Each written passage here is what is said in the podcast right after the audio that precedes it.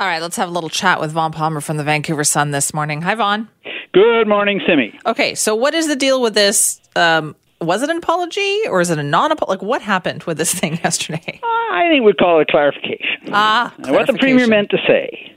So we've had this sort of Keith Baldrey and I were talking about this yesterday. The old what the premier meant to say clarification from a cabinet minister. So Adrian Dix had a go at it on your show yesterday. Uh, what the premier meant to say about young people was just simply the facts that uh, you know the case count is on the rise among young people, and uh, they are at risk with the variants and they are also, of course, as we've seen in the last 24 hours, at risk of losing their jobs if places are shut down because of um, new restrictions. So uh, that's Adrian Dix's version of events. Uh, the premier later yesterday went out on Twitter and clarified himself, and he says he was just trying to get the attention of the few who aren't following the rules, which of course isn't what he said originally, but he's just trying to get the attention of the few, and he offers thanks to the vast majority of young people who are following the rules and doing everything they can to get the pandemic under control. Right. And then that video came out, and I thought, I wonder if he's taking a bit of a victory lap in his office right now because it kind okay. of illustrated so the be point. careful what you say about Right. this. I see there's already some backlash on Twitter over this, but yeah, I I'm joking, folks. My joke is that the premier is going to start his next media availability by screening that video and saying, "I rest my case." But Yeah. you know, I, I talked to young people yesterday, and uh, I still know a few of them. And the reaction was all pretty much uh, what you're, what people expected. That first of all, um, it's not everybody. Um, they Right. are behaving themselves, but they all know people Exactly. who aren't. We all do, though. I know people in my age group who are not, right? Like, we And- all know but people here's who the aren't. irony. the the reaction to the premier's comment. Uh, and Remember what the premier said? He said that you know people who are watching these broadcasts are following the rules and know the risks. The problem is with the people who aren't Yeah. Following the risks. But the irony, of course, is that the backlash came immediately from the young people who were watching the broadcast. But they're not the following problem. the right? rules. The, the people who aren't watching aren't listening either, and they probably still haven't heard about what the premier said because they're a small group of people and they're too busy partying. So anyway. It continues, right? It goes on. Uh, You do wonder some days if there is any safe messaging on this. I, I have don't certainly given so. John Horgan a hard time, in my view, uh, for being overly optimistic, but this was a case where he was trying some tough love, and he got in trouble for that as well. So Uh, let's talk about this AstraZeneca thing that they announced uh, yesterday. The fact that people between the ages of 55 and 65 can book this at a local pharmacy. And, you know, you said it so much for vaccine hesitancy because there have been a crush of people wanting to get this. Yeah, so the government announced uh, that the um, AstraZeneca supplies they they they've got a bunch of supply and it's time dated, so they have to get it out the door and into people's arms. So they announced yesterday afternoon, shortly before four o'clock, that it would be available through 150 selected pharmacies in British Columbia, um, starting to uh, booking starting today. But they announced it a bit before four o'clock yesterday, and my email yesterday tells me that those in the know started phoning immediately, and some pharmacies answered the phone. And some pharmacies said, "Yeah, yeah, we're in the group. Um, sure, you want a booking?" And they gave them one.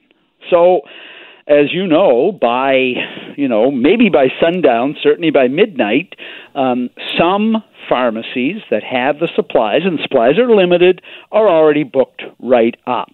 So I think that's what happened. Um, Well, we'll find so out. some people Yeah. were planning, again, being good citizens and seeing that it starts today. Exactly. Are waiting for their pharmacy to open this morning, and they may be disappointed. Supplies are limited, but I think there'll be more supplies coming. They've already said that. That this is just the first batch that they had that was just sitting there and that they're worried about the expiry date on. Right. We're going to be talking to um, the president of the BC Pharmacy Association about this later in the show. Yeah also talking to someone from London Drugs uh, coming yeah. up after 7:30 just to find out what the heck happened here because yeah, people are mad about this.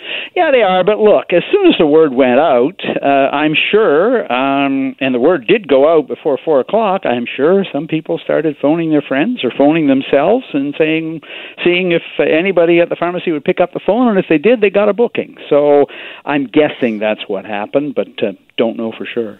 We will find out more about that. But it does it was I thought it was really interesting about that though, Vaughn, given all the ways that AstraZeneca has been in the news. Yeah. And I thought, oh geez, I wonder if people will be hesitant to take it. Clearly not. Yeah, so I was on a phone conversation uh, yesterday with Dr. Richard Stanwick, who is the Chief Medical Health Officer for Island Health uh, VIHA, and he's very, very good, and he's very available. He does the the radio here in the provincial capital regularly and does media here regularly, and I've heard the complaint from some other health regions that shall remain nameless that their Chief Medical Health Officer doesn't isn't that available. Dr. Stanwick put this whole thing into perspective for people in the target group. So 55 to 65. We're not talking about some of the other groups that are at higher risk. And he said, look, he said, um, the risk of blood clotting for your group, based on the data so far from the UK, where they've done a lot of these vaccinations, is one case in 100,000 vaccinations, there'll be blood clots. And we know how to treat them. So, one in 100,000. He said if you get COVID 19 and end up in the ICU, your risk of blood clotting is one in five. So hmm. there's your risk, right? Mm-hmm. He he also said something. He said, you know, if you're taking medication right now, take out that form, that fine print statement that you get from the drug manufacturer and read it. if you're risk averse, you so wouldn't true. take anything, right? You wouldn't drink coffee, right? So true. It's there are no risk-free pharmaceuticals, medical treatments, drugs. There are ones where we've had much longer experience and we know the risks.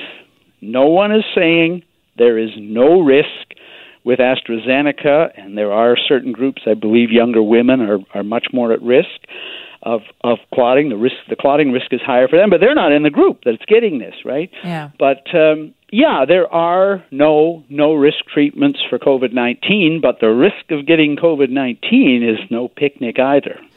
Exactly. I love that about they read the fine print on the, on the form. read the fine print on the ibuprofen in your cabinet or your Tylenol, your acetaminophen. Somebody, somebody told me, uh, and I and I, you know, the only thing I would say is read it. Uh, someone said to me, read the risk on birth control pills. Yeah. And needless to say, I don't not very familiar with those.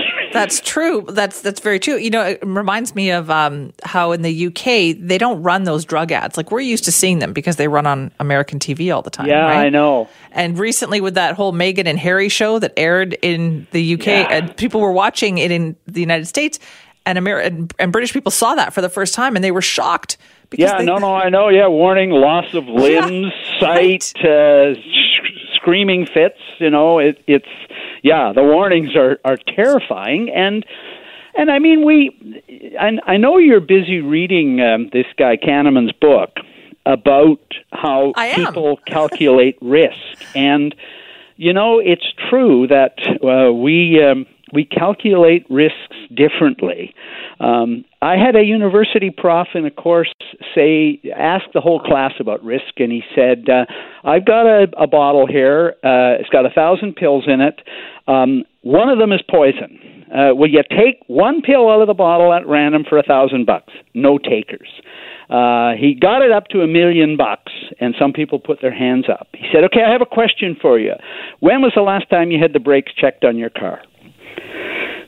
Because the odds if you haven't exactly. had your brakes checked on your car, maybe uh, significant, right? So uh, he was just saying we don't calculate risks in a rational way, and uh, I guess that's true, especially with new risks, right? You know, we've just heard about the risks yeah, AstraZeneca. That's it. Yeah. We get used to all the other risks, right? Yeah, we've, that's we've right. kind of move, it moves into the background of our mind. Yeah. These, this is a new risk, and therefore we're kind of obsessed with it. Have you read Thinking Fast and Slow?